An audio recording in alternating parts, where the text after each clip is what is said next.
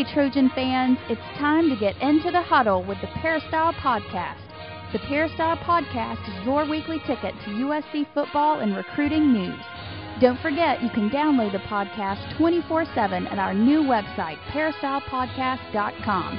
And now, here's the host of the Peristyle Podcast, USCFootball.com publisher, Ryan Abraham.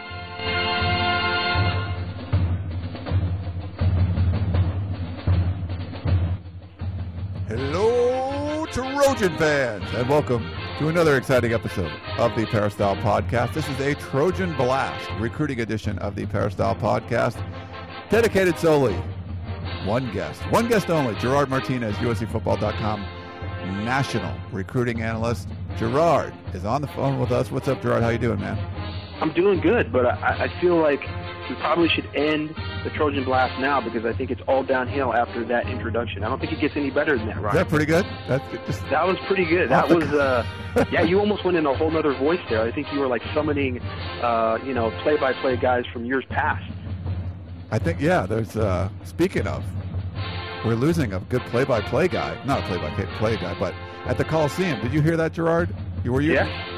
Man, yes, Dennis, I, I, I've heard. I've heard much feedback about that and why Dennis Packer is no longer uh, at the Coliseum calling football games. Uh, seems like uh, Trojan fans that went to the spring game were not real happy with that. No, they tried like four different guys, and that's a voice. Like I don't claim to have a good voice, you know, but we try to do these podcasts and be informative. And Dennis Packer, man, that guy has a voice, and we still don't know why he was let go. But that that's a topic for another day, I guess. I'm sure we'll get to that on future podcasts. But that, he's a great voice guy.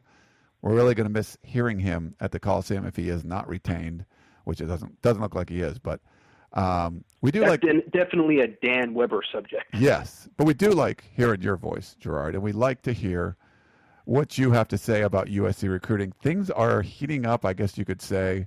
Uh, we talked about it last week on the blast. Really, no time off for the coaches. Spring ball ends, and boom, they're all over the country checking players out, offers going out, all kinds of stuff going on. Yeah, definitely. Uh, just right into it, you know, right on the trail. And um, you've got uh, coaches out there nationally. You've got coaches locally. You know, you heard about uh, Clay Helton up in uh, Placer, California, and uh, was up there uh, videotaping uh, Eddie Vanderdoes, who's a 6'4", 285 pound four star defensive tackle, and um, kind of following him around and watching him. And, and it was, uh, I think, the Sacramento Bee who put that up and, and wrote the story about uh, just how you know USC kind of does things uh, from a from an evaluation standpoint. The article kind of spun it like this is what USC was doing to impress Eddie Vander does, but it's really not what they do to impress recruits. It's just part of the evaluation. At this point in time, California recruits are not actually in football. Uh, California recruits are still doing track. They're just working out. They're doing a lot of non-football events. You don't start doing football in California in high school until May. So the coaches go out there and they videotape all the other things. Um, videotape weight training, just videotaping the kids and their environment and kind of how they are. And it's very important. It's an important uh, tool, uh, obviously, for Lane Kiffin to be able to go over and to look at because he's not able to go on the road. They don't allow college head coaches to go on the road anymore for May evaluations. So this is one of those things where the assistant coaches are able to bring back film of different events and different things that the kids are doing, whether it be baseball, like Vanderdoes, or uh, some kids are in track and they'll videotape, you know, the track sessions, and and it's really just a good tool from an evaluation standpoint.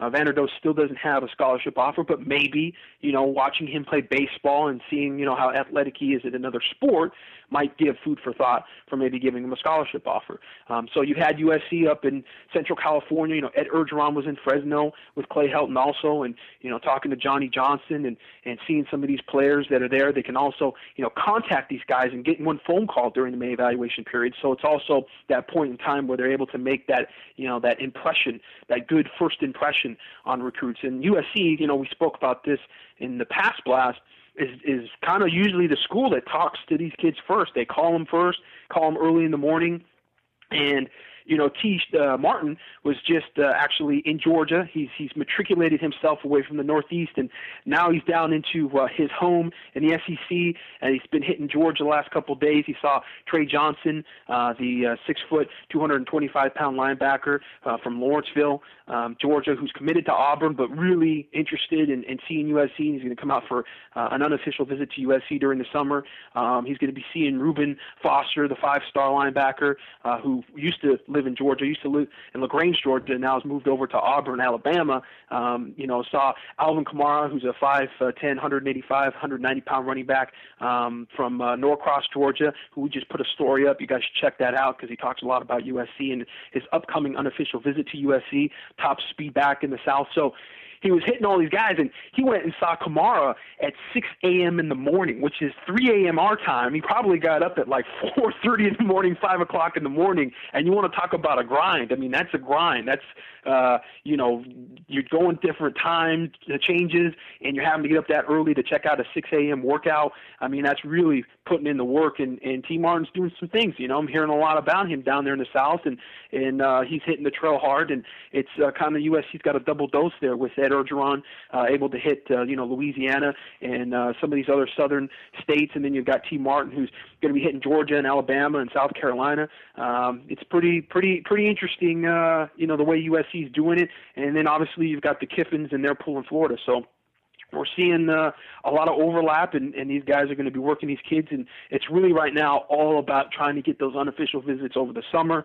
You know, if they're able to get those unofficial visits during the summer, they're able to get some of these kids to the Rising Stars camp it really pays off because we've seen we've seen with the past class, Nelson Agholor, Leonard Williams, those two guys were rising star alumni, and they had that chance and that opportunity to be around the team, be around the coaches, be in that environment at USC for a couple of days. And I think, as I've said time and time again, the biggest factor, the biggest uh, really pitch that USC can make is the coaching staff itself. That's their greatest asset when it comes to recruiting. I think those guys, their personality, the way they approach uh, coaching, I think it really is an eye opener for kids. And, and the more kids they're able to get around the Rising Stars camp and, and be able to be a part of that environment of, of a simulated USC practice, uh, the more guys are going to be able to sign from out of state.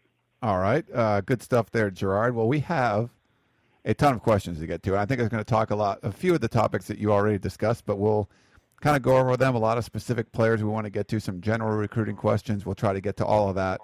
We love your questions. Podcast at uscfootball.com is our email address. You can email us anytime and send in your questions on the podcast, and we'll do our best to answer them. I want to start with an international question, Gerard. Mac D in Vancouver. International. International. Cool. Love it. Uh, Canada, Vancouver, British Columbia uh, our neighbor to the north. He wants to know um, USC can sign three early enrollees that count towards the 2012 class, but it seems like there's a lot of USC targets wanting to or hoping to enroll early.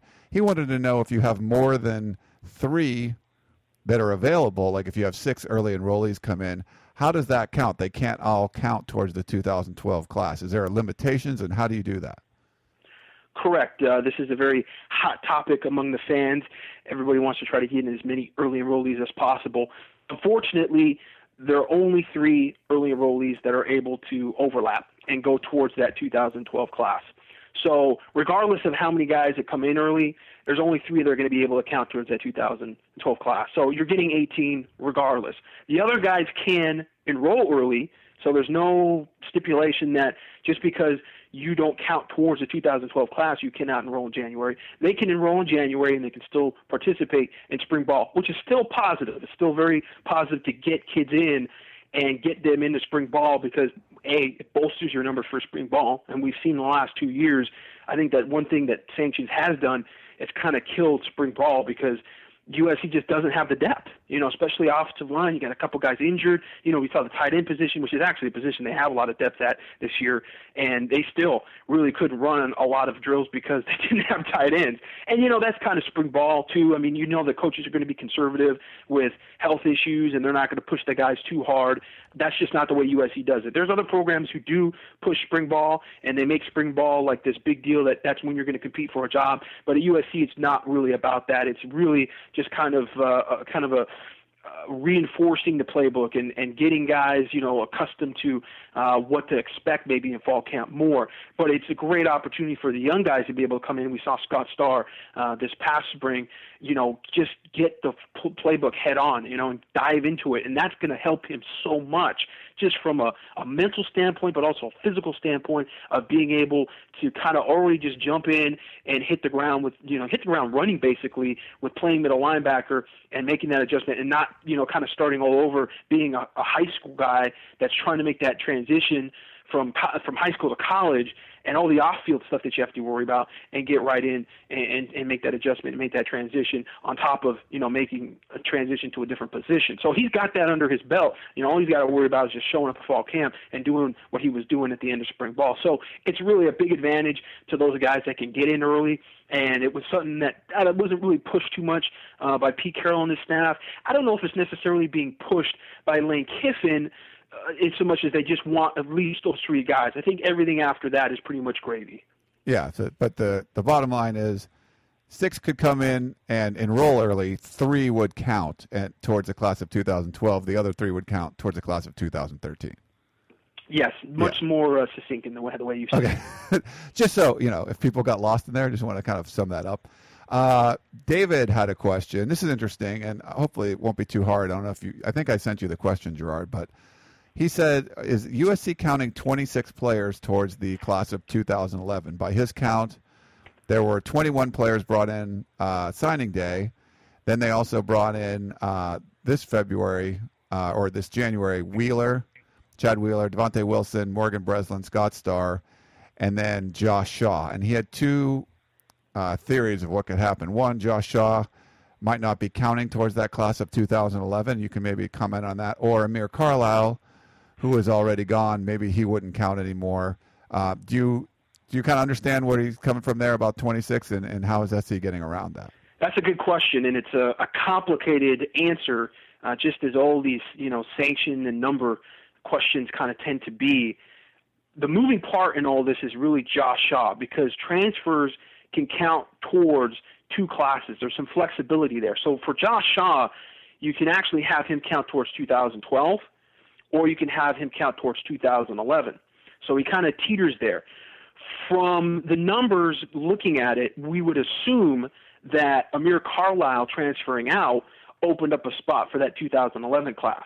Uh, because if you have Josh actually count towards the 2012 class, that means you're only going to be able to roll over two early enrollees for the 2013 class, and that would make that class 17, where we're hearing that USC is actually going to be able to bring in 18. So that, at this point, is kind of the assumption, but it is something to kind of look at because we don't really know what the rule is with transfers going out. We just kind of understood the rule that transfers coming in actually have that flexibility of counting towards two classes. And we actually were originally told by a couple very good sources who you would think know, would know that it actually didn't that you know transfer in didn't count towards any class. It was just towards the total you know 75 number. But that has been uh, revised, and it sounds like you can actually bring in a transfer and he'll count towards two classes depending on what class you know you need him to count towards. And for USC, obviously in this situation to get the most out of it, it would be that 2011 class. So that's basically how we're understanding the numbers. That's how USC gets not really 26 but 25 because Amir is not a part of that 2011 class anymore. All right. Thanks for that one, David. Let's go. Here's a philosophy question from Jamal. Uh, Reiner Gerard, how come Lane Kiffin and USC don't fill up their class as fast as they can to fill positions of, of need? What I mean is, if you look at other powerhouses like Alabama, Texas, Oklahoma, etc., before spring ball is over, they have at least half of their recruiting class filled. Is California recruiting different than East Coast? Uh, thanks, fight on from Jamal is that uh, empiricism or rationalism? I wasn't really sure. I didn't really catch which uh, philosophy uh, that would be. Uh, it, you know, it's it, it's really approach, and, and USC has done it differently uh, for a number of years. Texas has always been out in front. I think it's different for Texas just because of Texas high school football and the amount of exposure kids get early on in their high school careers in Texas. And so Texas is really kind of a different animal. Alabama's doing it a little more now. They're they're capitalizing on their success and they're getting some some guys that commit early and, and and doing a pretty good job.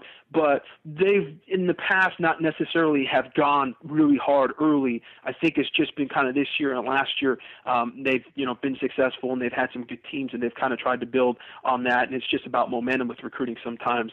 Um, but Alabama is always a team that tries to leave a little room towards the end of the year to make a run on some five star guys, kind of similar to the way that you know Florida State used to do it. And with USC, they definitely do take their time, and I think with the environment right now, with limited scholarships, it's very important to make sure that you know early commitments are nice. They're they're they're get the fans excited and everything, but they really don't mean anything because it's just a verbal commitment. And we've seen this time and time again. And with USC and the limitations and them having a set number, a specific number, and they're trying to get as many guys out of that number as possible, and they don't want to miss on anybody they've got to be more cautious and they've got to be more hesitant. And I think really that's just adding to kind of the philosophy that they've always had, which is really make a run late. It seems like with USC, you can basically hit that reset button once you get into January. And those three, four weeks that you have in January, it's just basically free for all. They've got guys visiting that have been committed to schools for six, seven months, and all of a sudden they visit USC, and all of a sudden people are saying, "Well, hey, you could go to USC." So,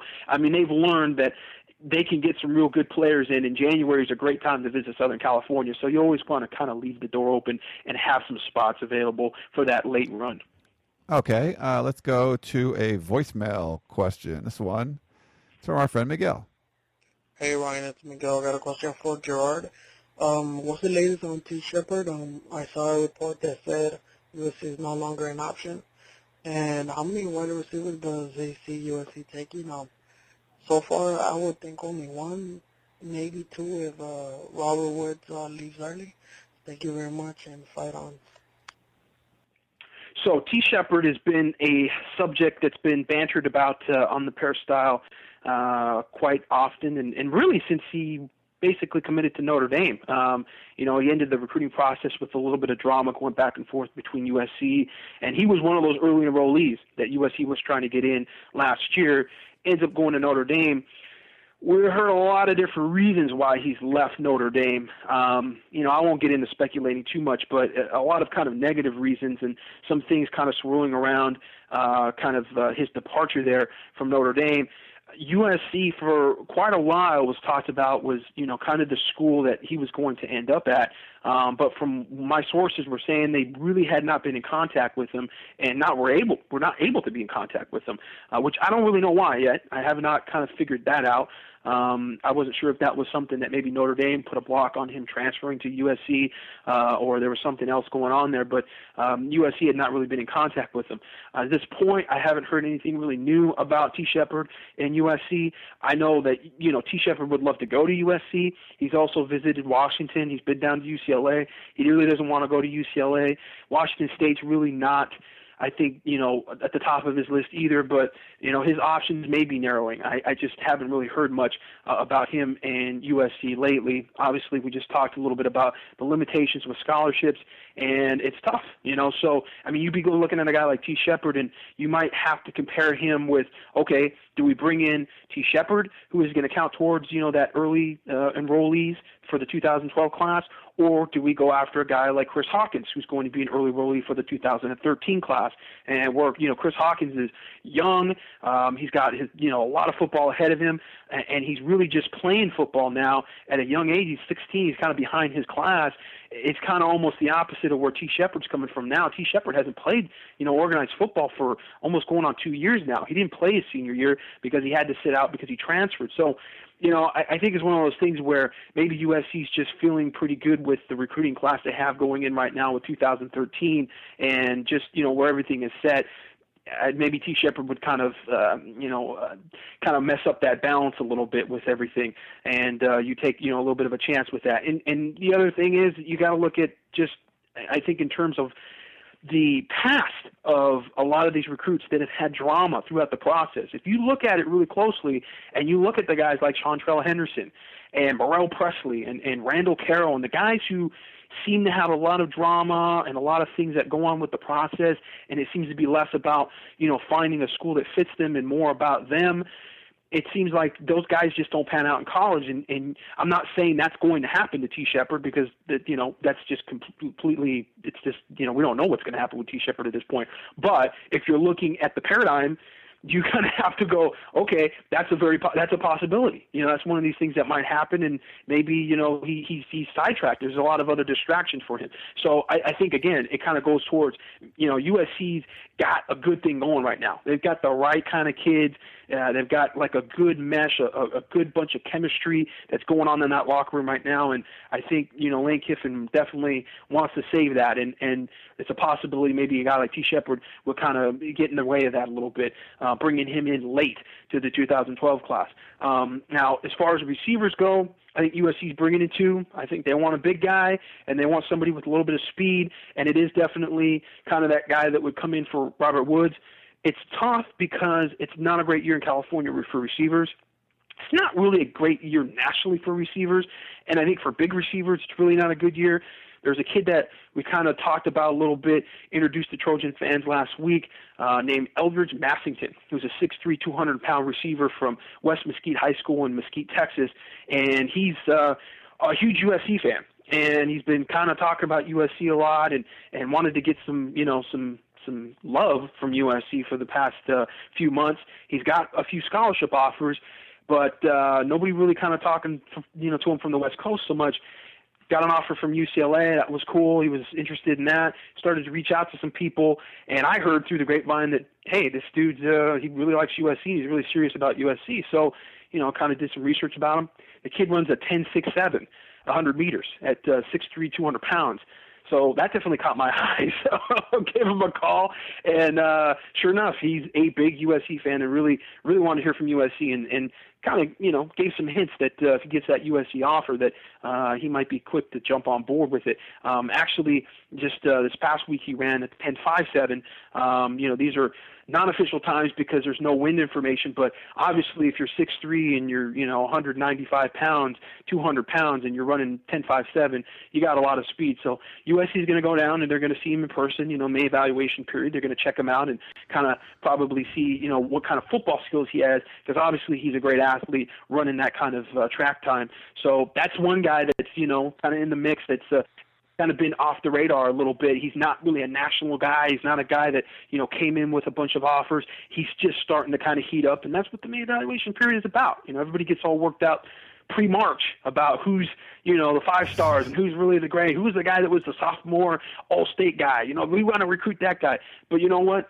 Sometimes junior year May evaluation, that's when you find some of the best players, the guys that end up being the five stars on signing day. So we'll see what happens with Eldridge Massington, but um, that's a possibility. You know, USC's got to look a little bit, I think, for that other receiver and trying to find a guy that, you know, Robert Woods, man, if he leaves early, those are some big shoes to fill. And I mean, maybe USC has that already coming in with Nelson Agholor, and they've got Marquise Lee there already. So, you know, it's not like USC's uh, got no talent at the receiver.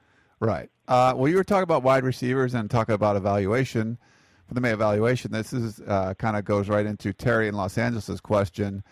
He's curious about some of the rankings and, and how there can be big discrepancies. He was given an example. of two top-rated wide receivers on Rivals.com are Ricky Seals Jones and Derek Griffin, both from Texas and committed to uh, Texas and Texas A&M, if I'm not mistaken. They're ranked one and two. They're top 20 overall picks in the Rivals 100 and they have like a handful of scholarship offers. But wide receiver Richard Benjamin has over 30 offers and a bunch of heavy hitters like Alabama, LSU, Florida, Ohio State, and USC.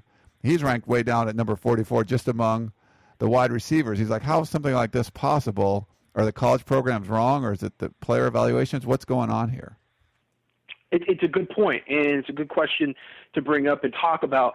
And it kind of goes back to that philosophical difference from school to school.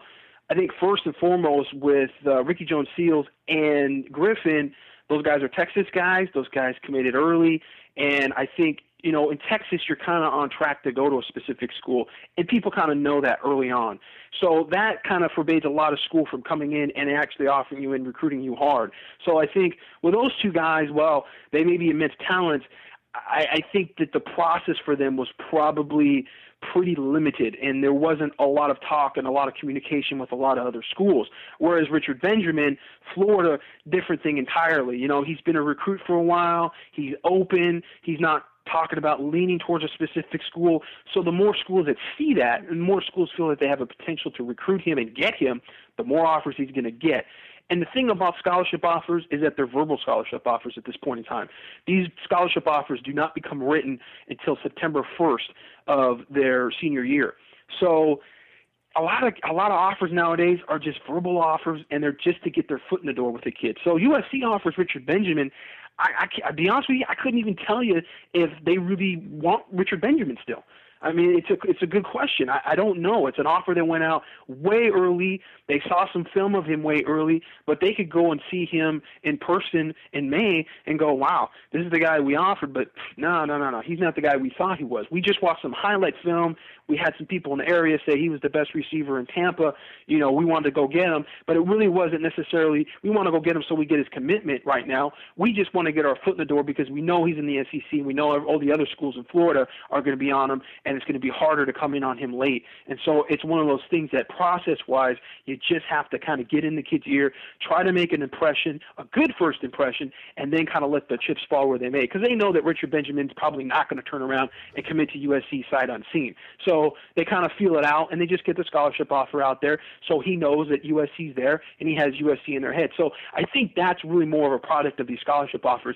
It's not as easy as looking, hey, this kid's got 20 scholarship offers, this kid's got five that kid must be better because he's got 20. It just doesn't. It's just not as easy as looking like that. There's a lot of different variables that come into play.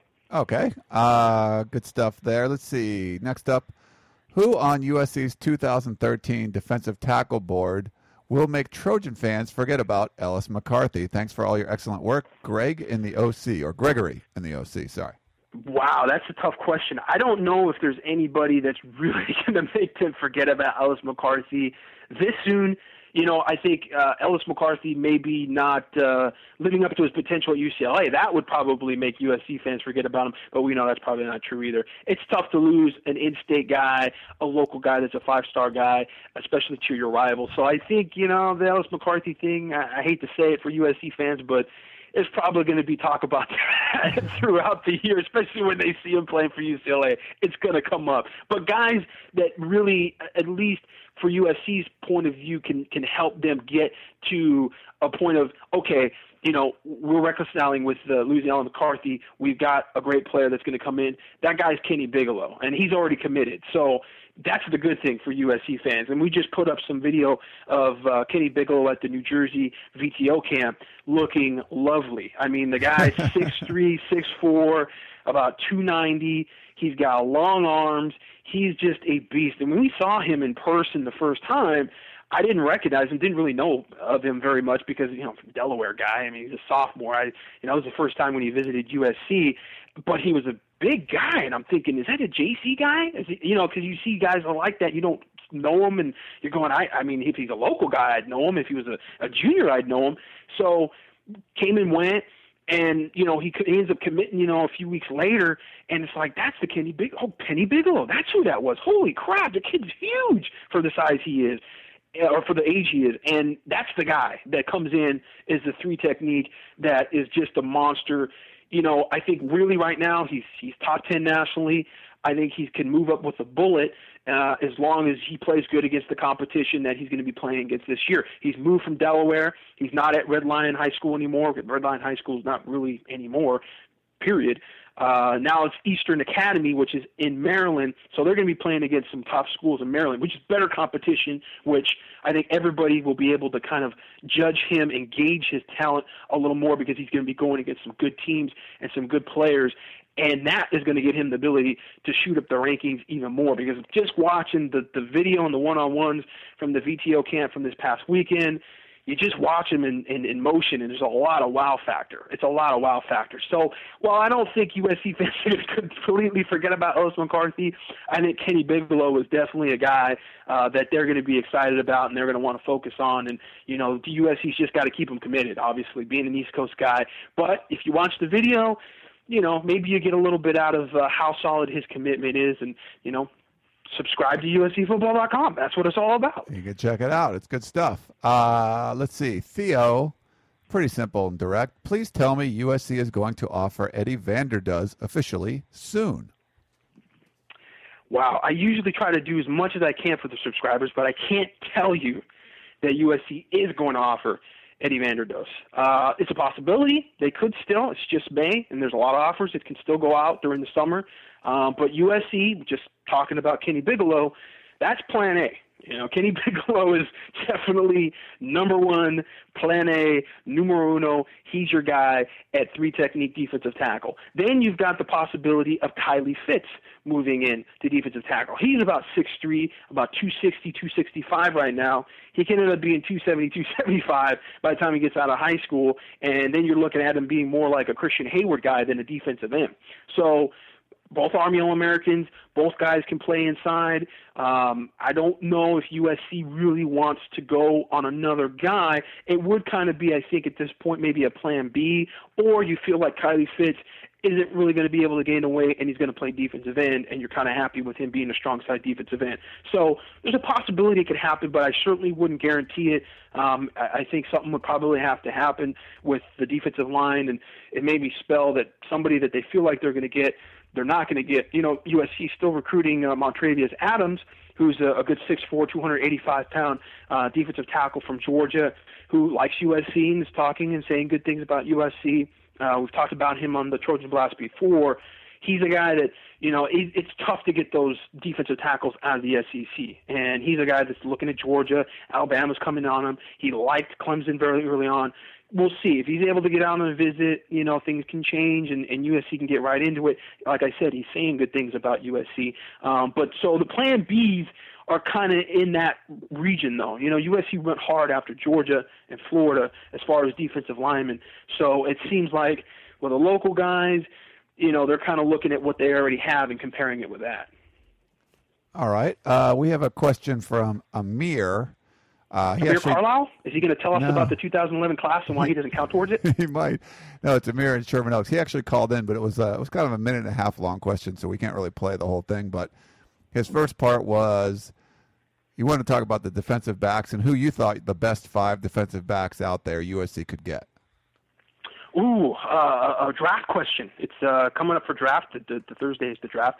Um, I, I, you know, I'm a big fan of Max Redfield, and so I, I think Max Redfield's definitely a guy that uh, you got to have on some team uh, at some point um, as a safety, and probably as a free safety, and that's where USC's, uh, you know, bringing him in. Um, I was really impressed with Priest Willis at the Nike camp. Um, you know, he really kind of showed me a whole nother level of ability at the Nike camp, and and that's a guy that you can kind of bring in as a corner or as a safety. You can kind of float him around there a little bit. Um, you know, Sua Cravens is the kind of the guy that's it's hard to it's hard to figure out where he's going to play. Uh, do you do you put him towards the linebackers? Do you put him towards maybe an offensive position, or do you say that he's going to be a safety?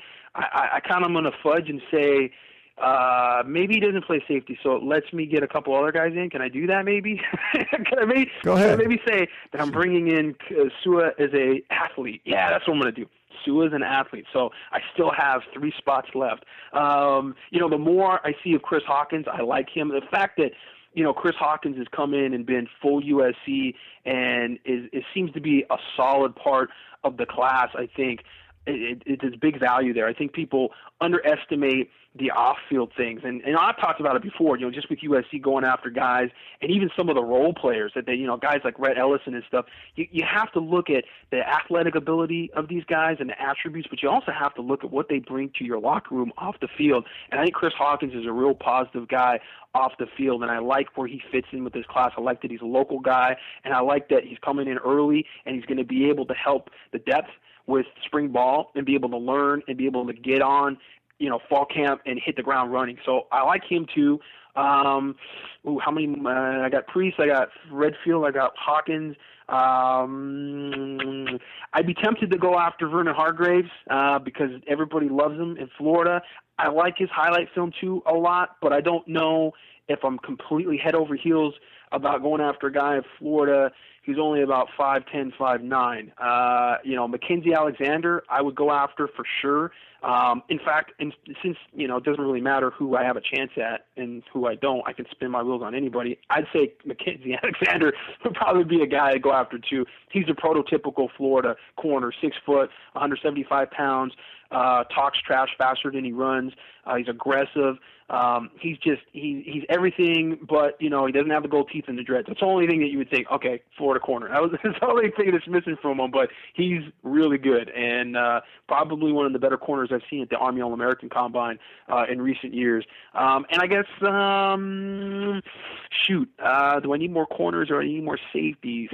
I don't know. I, I you know, it, it comes down between probably Tahaan Goodman, who I love as an athlete and a player, and maybe another national corner. And and I guess if I've got Redfield and I've got Willis, yeah, and I've got Hawkins and I've got Alexander, I might need another safety because I got guys that are probably playing corner. So I'd probably go to Han Goodman and bring him in. And um, another guy, again, I think good kid, um, teammates with Chris Hawkins. I think local kid. I'm very biased when it comes to that. I think that that's always a good thing for your program when you have those local players. I think they play hard for you. They play hard for their city. They play hard, you know, for their family and the people that come out and watch them play. I'm not against going out and getting the top guys nationally and peppering them in, but I think you need that nucleus. And I think that's really where USC's at right now, and that's why they're doing really good with recruiting because they have that local nucleus.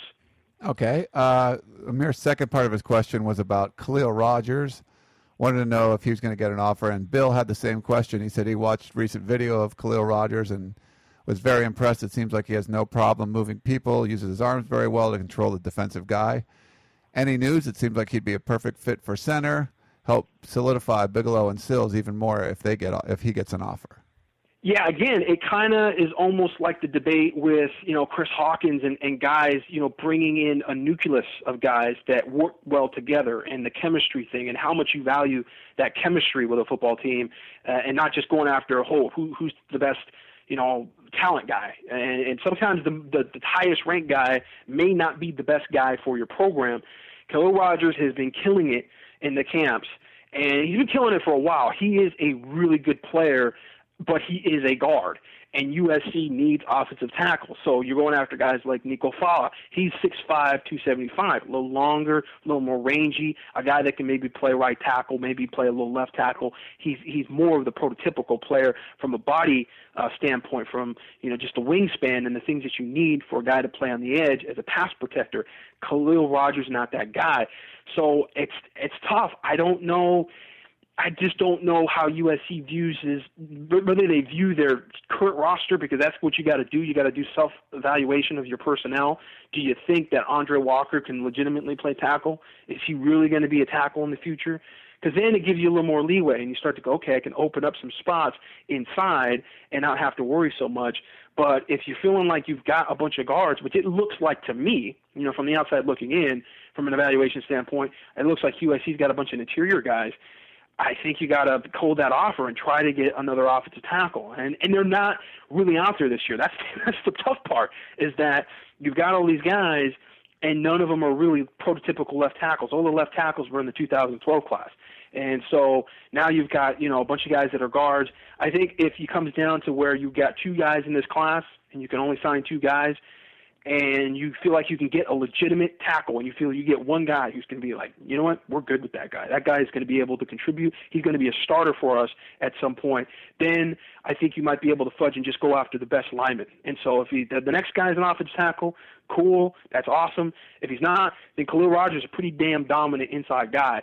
I mean, I'm also a fan of Dane Crane, who I think is a great center. USC kind of looked like they were going after a center late last year and kind of missed out on some guys and then pulled back on the guy. So maybe that center position is still in question. You know, they moved Cody Temple over to the defensive line, so maybe the depth there. There's a little more of a, a spot that's opened up. So yeah, I mean, there's there's some there's some movement there. I and I think it's something that you know the coaches are going to have to debate and look at. Okay, uh, let's see. We got a bunch of running back questions. First one is from Melvin. He wants to know why isn't USC tailback you anymore? Not sure if it's NFL draft questions, and he said we don't have any star running backs in the NFL. Even Reggie has been passed up by Maurice Jones-Drew, or recruitment, losing out on a guy like De'Anthony Thomas last year, or coaching.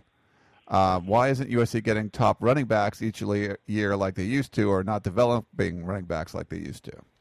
Yeah, it's really kind of an issue of of of development and then kind of recruitment, and I think both go hand in hand. And it's it's a complicated thing. We could probably spend a whole podcast talking about this specifically.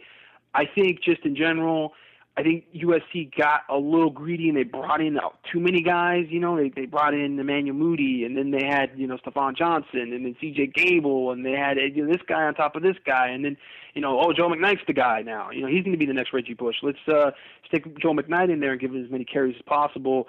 And he was kind of a square peg in a round hole as far as trying to make him the next Reggie Bush. I, I feel like that you know they they they it's, it's the whole saying you know if you have two quarterbacks you don't have one quarterback and I think uh, I see it became at some point almost like that. I mean, we were writing fall camp articles about how they had you know seven five star guys that are running back. You know, at some point you're sacrificing the ability for one guy to stand out. You know, Allen Bradford. It took him till what the last game of his senior year to really be able to just get carries because there was really not a lot of other options, and we saw what he could do. And you imagine what happens if USC just has him two years later. They just use him and Stafon Johnson, and they move C.J. Gable to another position or something. You, you know, does that running back position totally change? I tell you, Stafon Johnson was probably one of the best pure backs that they've had over the years, and obviously the injury kind of hurt him and hurt his potential as a pro. I think you know Allen Bradford still as an athlete. I mean, he, I think he's going to have a future in the NFL. I think somebody's just got to be patient and and give him that shot, and I think he could still play uh, running back. Um, so I mean, I think that the talent was there, but again, I think development and recruitment they go hand in hand, and you got to be a little more definitive in what you want, and you know, go with those guys. You know, ride those guys. Look what's happened with Curtis McNeil. Now, there's a perfect example of a guy that I guarantee you, if USC had other options last year, we may never have saw Curtis McNeil. And so what happens when you give a guy a shot and you go with them and you because you have to go with them? Well i think maybe usc learned a little bit from that and they and they have to with this recruiting class find a guy and go with that guy. And if he's not the guy then you have to find somebody else and go with him. But the thing about trying to keep everybody happy I think it hurts development. And and you know what? It's a fair criticism because you look at Cal. Cal's produced more NFL running backs in, in recent years, and so USC's trying to come back on that. They're trying to say, listen, okay, we gotta we gotta take a step back, figure out what we're doing wrong, and make sure that we make this tailback you again because it's still tailback you. I mean, it's still the tradition goes way back, and you know, not a lot of other schools can can can throw those Heisman trophies out there the way USC can. Um, so it's just kind of a what have you done for me lately type thing, and. Uh, trust me, as long as Kennedy Polamalu is there, they're going to get back to where they need to be because uh, you know you see with with the way he approaches things and and kind of you know uh, the, what he's done with less basically at this point with Marc Tyler injured and and and and, uh, and Curtis McNeil and and uh, you know DJ Morgan and just these guys it's it's certainly not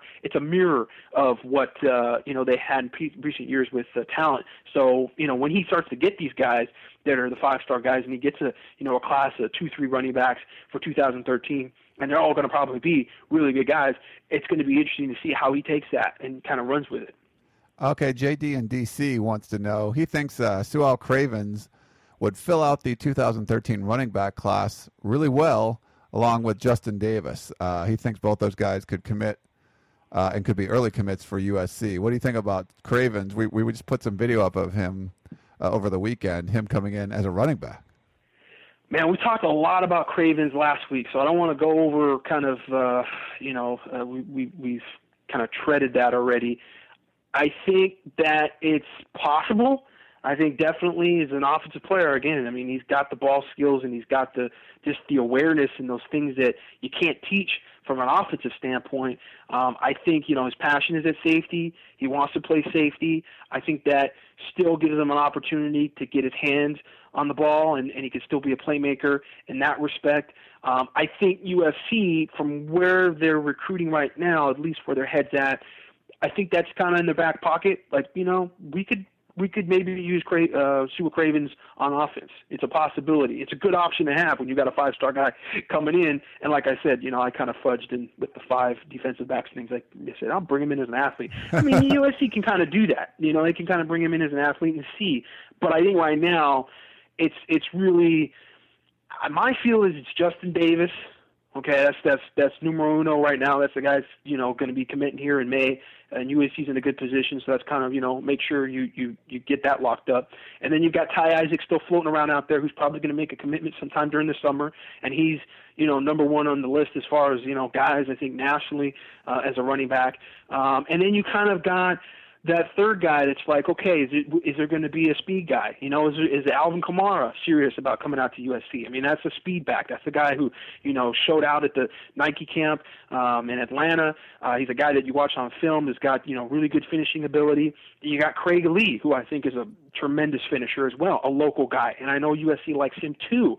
So there's there's those other that's kind of that other dimension there with the speed guy and and what you know did they did they try to go thunder and lightning here with this class? And and are they able to do it? Are you able to stack the class? Are you able to get three guys?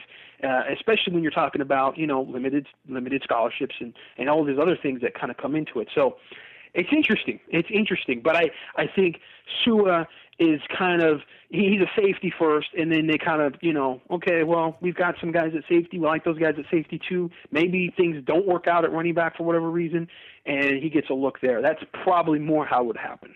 Okay, and then one last one. Uh, this is from Bob. It might be a little obscure, Gerard, but we'll see. Uh, see if you know this one. Uh, the ongoing issues associated with depth at the running back position. Um, there are ongoing issues with the depth at running back position. Has the team ever considered Jeff Kim? From Beckman. He's a Korean kid from the same school as Elijah Steen, and he's a tremendous runner. Getting him as a preferred walk on would be awesome. So we're, we're getting more with the sanctions, Gerard. We're getting more walk on and preferred walk on questions. Uh, so some interesting takes here. What do you think? Yeah, I mean that's that's kind of what we're we're looking at. I am admittedly very ignorant when it comes to preferred walk-ons, and, and I mean I was like Robbie Boyer fan because you know modern day and and you know watching uh, Matt Barkley and I thought man that's that they get him as a preferred walk on that's great. And you know so that was one guy that I knew of but I'm not familiar with Jeff Kim unfortunately. But if he's a good player I'll take your word for it. As a preferred walk on hey it's all cake. Bring him on. He could win the spot. Hey look it. We had people at uh, one of the practices thinking that um uh, who was the kid wearing uh, 47 for uh, the offense, and they thought he was Scott Starr, and they thought, you know, this kid's amazing. He's an amazing player. He's playing the running back now, and it would turn out not to be Scott Starr, but uh, a walk-on running back. And it's like, you know what? You can you can uh, scoff all you want, but that guy made practice better for all those ones, and all those guys that are on scholarship. And if you've got a guy that can come in and contribute and can do things for you, and I mean, play special teams, and you shoot, it, it, it, it's it's all gravy. And so Sure, yeah, bring him in as a walk on. He could end up being uh, the guy who wins the job. I mean, shoot, we, we're not talking about Ty uh, Isaac. Ty Isaac who? I mean, dude, Jeff Kim, dude. He's come on. cool. Well, Gerard, thanks for uh, going through that pretty pretty long uh, recruiting podcast without any breaks. So good job. We tried. We didn't get to every single question. How did breaks? Do we usually have breaks? Water break, guys. Just uh, give us a minute here. We're going to take some water. The regular podcast, and... we take a break. You know, and I go different guests. But this one's just all Gerard all the time. We didn't get to every single question, but I, at least one by everyone that sent them in. So there's some repeat guys that I didn't get to their questions. So sorry about that. But uh, thanks everyone for sending in those questions. We do appreciate it and hope you guys enjoy the Peristyle podcast, the Trojan Blast Recruiting Edition. It's definitely very popular with the fans over on USCFootball.com. And thanks again, Gerard. Thank you for having me. All right, everyone. Thank you again for tuning in. We'll see you next week on the Peristyle podcast.